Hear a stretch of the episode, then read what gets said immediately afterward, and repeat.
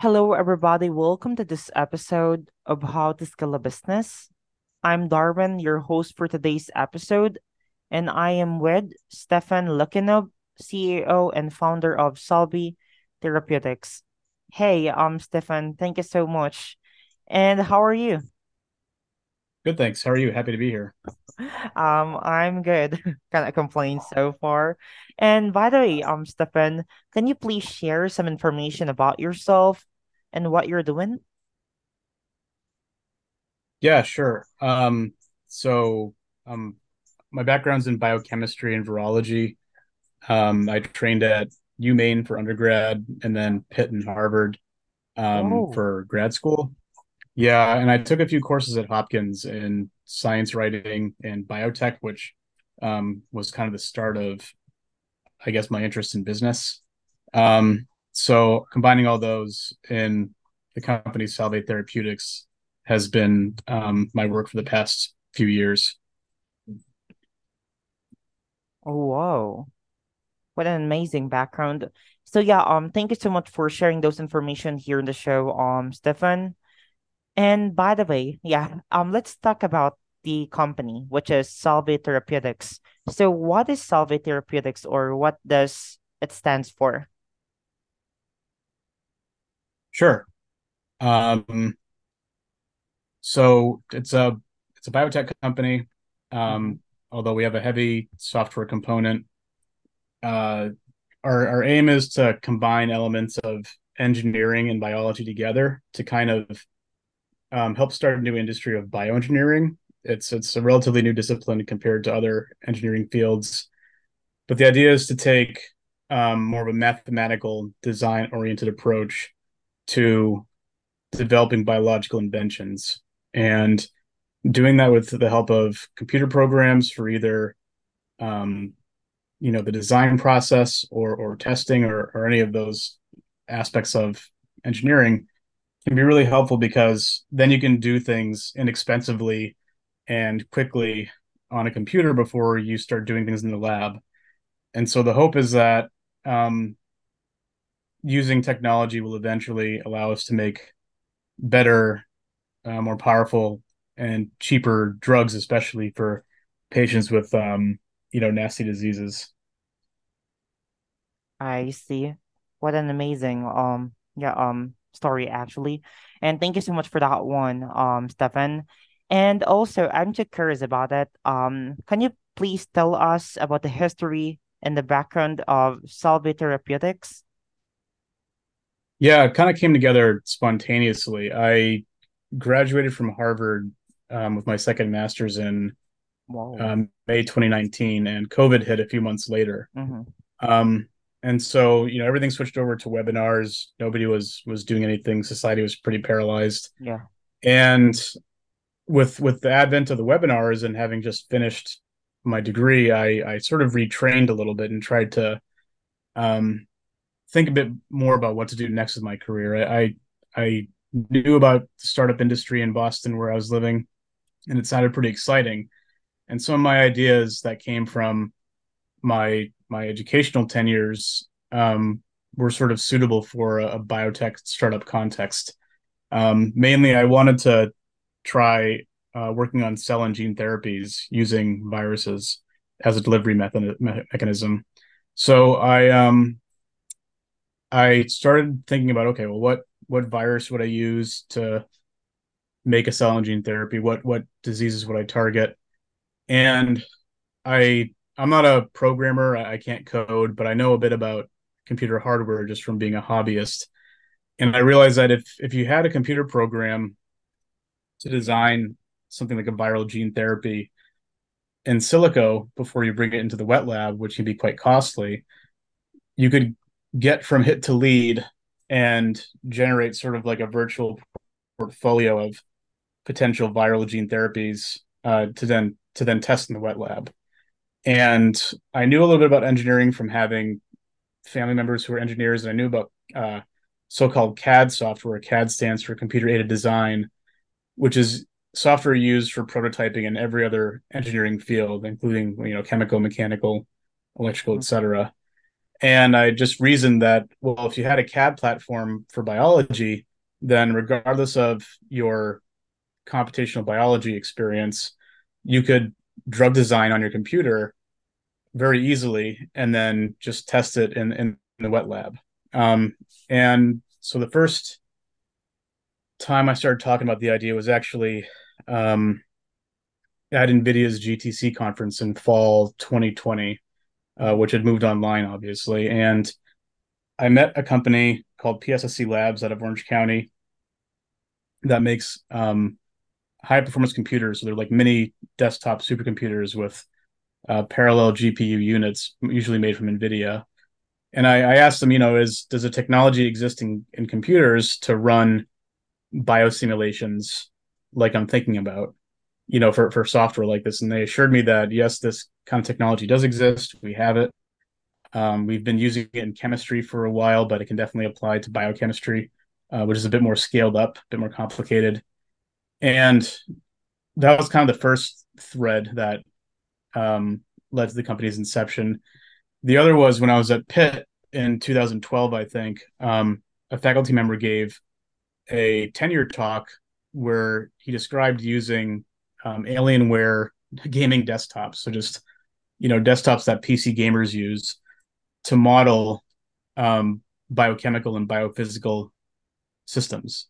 And, you know, these weren't complicated. They cost about three to five thousand dollars and with with that simple consumer available technology he was able to do a lot of really advanced biology research um, and so that that kind of led to the idea of VirCAD, um, which is short for virus computer design, being the first product, if you will, of the company. And even though we're we're called therapeutics for a biotech company for sure, um, you know, the, the software would be sort of the workhorse of the company, and and it leads to a lot of interesting possible business models um, when when you combine software and biology in that way.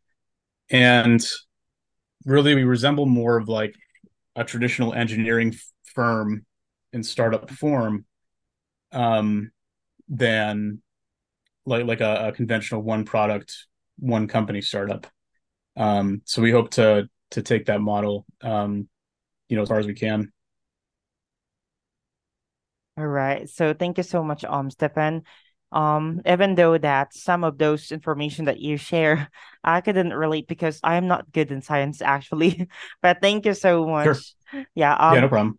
And also, um, by the way, um, as a business um owner, I'm actually um uh, yeah, I'd like to ask this for you. Can you walk us through to your overall business strategy? Yeah, I would like to yeah. know about it.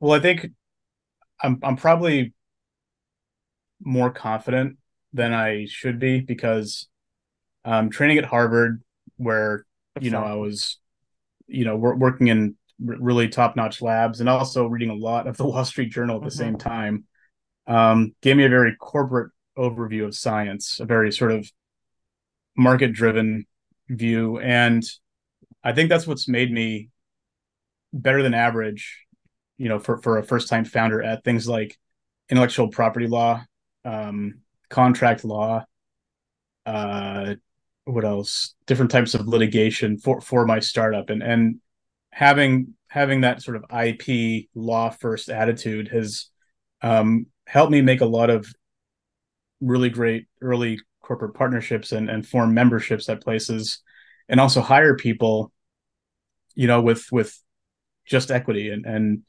no investment and really no burn rate. So we we spend zero dollars a month on doing what we do, um, just because right now we're sort of building the company into like a, an employee owned company in a way, almost like a co op, and um, and if you if you jump at investment right away, that that sort of would take that out of our hands. We're not we're not opposed to. I mean, I have pitched before, and, and it was mostly to advertise the idea and form a network, um, but it wasn't with sort of um, the serious intent to get funding because I knew that would reduce our equity or dilute our equity rather. And the second, I think, um, motivation has been I, am the customer. You know, I'm, I'm a scientist. I um, have very basic com- computational skills, and so in in a lot of my projects, they would involve drug design or or you know biochemical interactions that I'd be like, man, I wish I had a, a computer program to do this for me because this is that'd be way easier. Yeah. So I think designing the product around myself as the customer also was a, an accelerant and you know i went that that's that's sort of those two motivations or those two strategies have carried me from just being myself back in spring 2021 to now having over 20 people including a lot of interns from um, the University, University of California, San Diego, Berkeley, LA, who are really eager and, and really love this project and seem to want to um, contribute to it quite a bit. Okay, so thank you so much again, um, Stefan.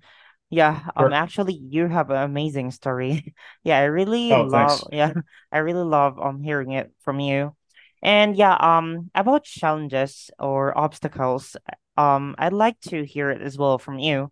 So, can you um talk about any challenges or obstacles that you've been faced um faced further in your business, and how did you overcome them? Yeah, I think the the main challenge for an early startup is to minimize costs and max, maximize productivity. And I I chose to move from Boston to LA, even though Boston is definitely a more um, established biotech center than Los Angeles, because I I like the city. I think it's overall a more creative city, and um, it's it's less expensive and a bit more conservative than like the Bay Area, for example. And I think it has a lot of potential. You know, there there's a lot of space. There's a lot of um, sort of unused, uncapitalized real estate that could be really good for biotech. So the main the main challenge of LA is obviously like um, you know it's housing. It, it's really tough to get good housing in Los Angeles, and this is a huge problem that I think stymies the efforts of founders to get established in that city. Um, I I've made overall progress on the company with with really no problem. The, the company hasn't been the challenge. Um, it's been more um, making sure that like I can keep the company running and have a place to live, which is really difficult because most investors want you to work full time, and that prohibits you know a, a job with an income while you're working in the startup and that in turn strains your ability to house yourself. So, uh, luckily, I've had relatives who have helped me out, and, and that was kind of my plan to to live with them because then I don't have to pay rent and I can keep working on the startup without having to sacrifice a full time job. But not other other founders aren't so lucky, and so we have to really figure out whether there needs to be a culture shift from investors having too high of expectations on early founders, you know, to to prohibit them from working to house themselves in the interest of being full time on the startup is kind of madness. So I think I think there needs to be some sort of groundswell to change that that kind of absurdity. All right. So yeah, thanks again, um, Stefan. And now, um, about um matrix or KPIs. So can you um speak to any of those um that you use to measure the success of your business? Yeah, I think I'm kind of unconventional about it. For me, it's what kind of talent I can attract. Mm-hmm. You know, if if I can convince smart, talented people that I have a good idea and and we're doing good work, and they they come on board, um, then that sort of validates, I think, what I'm doing. Um, and I think the the fact that we've been able to go from nothing to to early stage product development from really a non-coding founder is um, pretty amazing.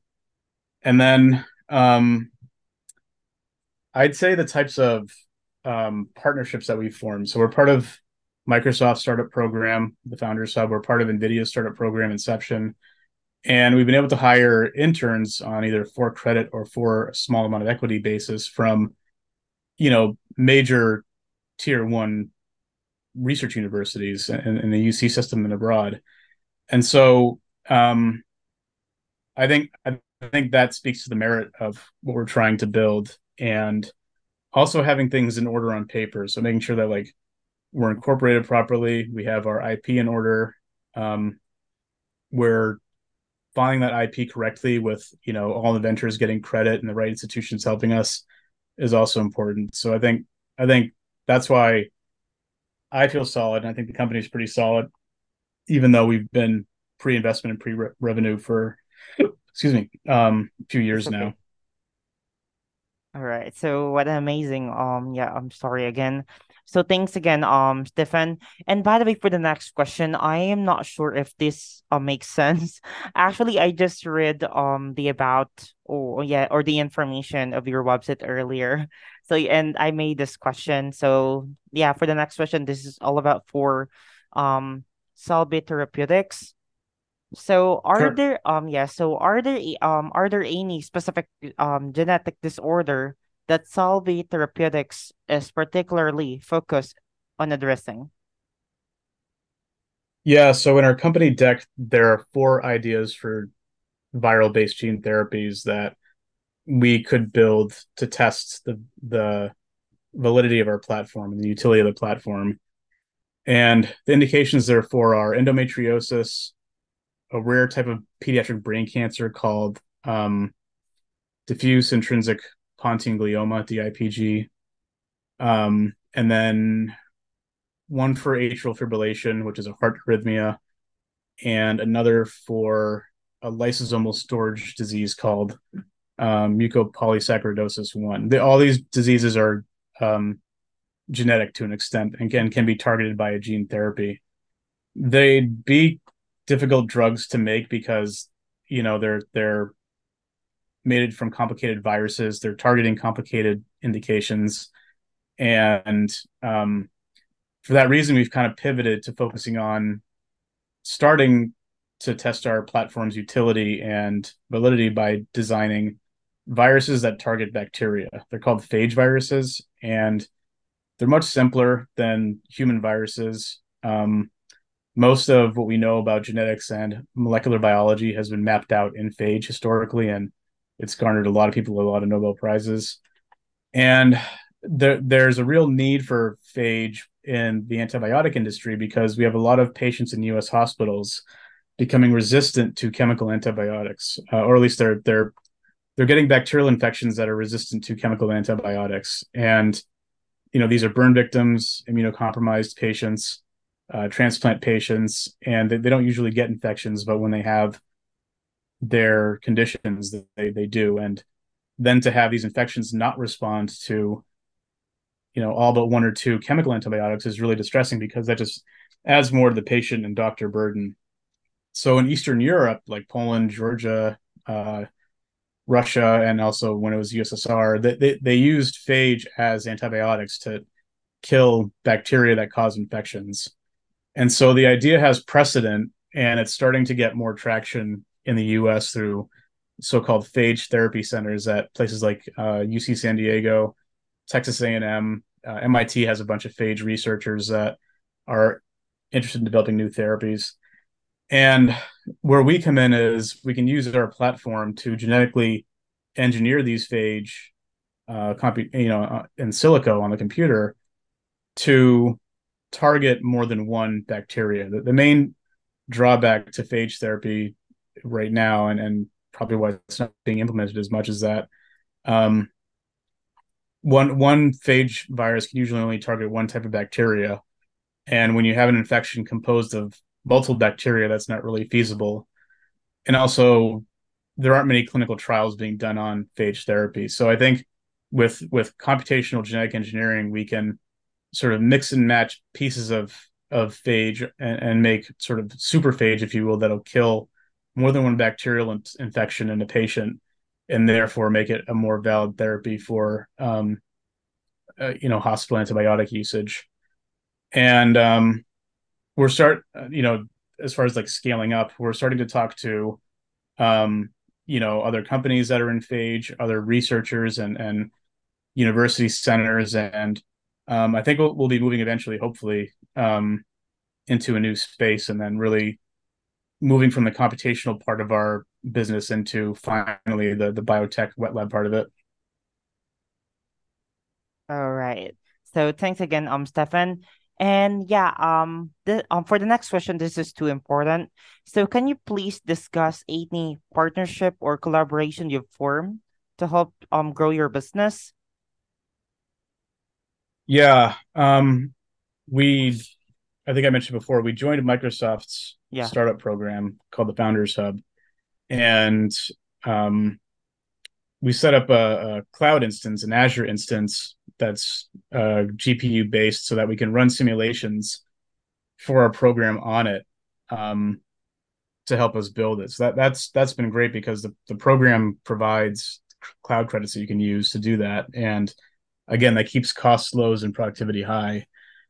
And in terms of institutions, we, we were initially a Hopkins based venture. Uh, I joined program there to get tech transfer support for our ideas really early on, and, and like I think spring 2021. And we went through a few accelerators there. We got a little bit of money, and now we're more centered around UC San Diego because most of our interns come from there. And we've also um, invoked their tech transfer facilities to, to help us out. Besides that, um, NVIDIA, we're part of their startup program, and that gives us discounts on computers that we'll have to buy eventually. And also just getting to know people in the LA ecosystem. Um, our first incubator was Lab Launch in Monrovia. Uh, right now, we're at Braid Theory in San Pedro, um, and they provided, you know, the the small amount of space and and you know a legal mailing address that we needed um, to apply for like government grants. So I, I, wrote one government grant, which was a good experience just to know how it works. Um, we didn't get it, but um, you know, forming forming these early connections um, and it makes it easier to start like growing fast later on, you know, or, or acquiring resources when we need them. Mm-hmm. So yeah, um, thanks again, um, Stefan, and yeah, um, all of those things that you share here, thanks, yeah, thanks a lot for it, and sure. Um, yeah, um, Stefan, by the way, I didn't notice that this is already be, be the final question, so yeah, for the final question, this is too important because I'll need to include this to the um podcast title. So yeah, um, if anybody wants to connect or anyone thinking about working with you or partnering with you, maybe where's the best place they can go or what is the best way to do that linkedin for sure i've, I've yeah. made a lot of really useful connections on linkedin um, i try to answer messages as much as i can um, from potential customers or investors or, or employees so yeah just find me at stefan n lukianov on linkedin and um, that you know i'll do my best to answer all right so thanks Thanks for that one, um, Stefan. And also, yeah, um, do you know what? That some of the questions that I have here was gathered from your LinkedIn profile. yeah. Oh, great.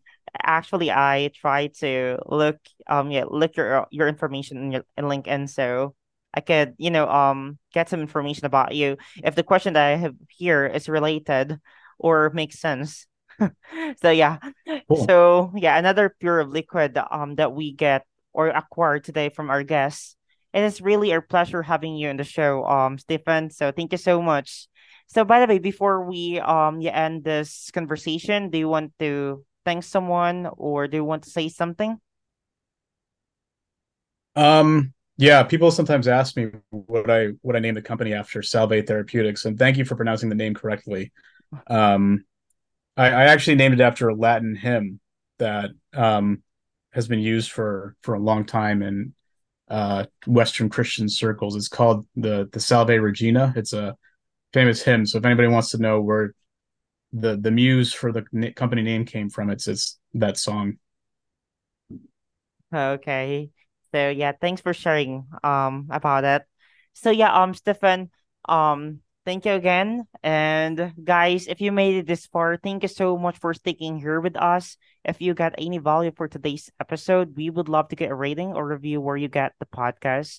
If there's someone in mid and growing their business or thinking about starting a business, send this episode to them and then take one thing that you learned today, go out, implement it, execute it, and let us know how it goes. We want to hear your wins and above all, thanks for here with us today. And we really appreciate you a lot. And see you in the next one.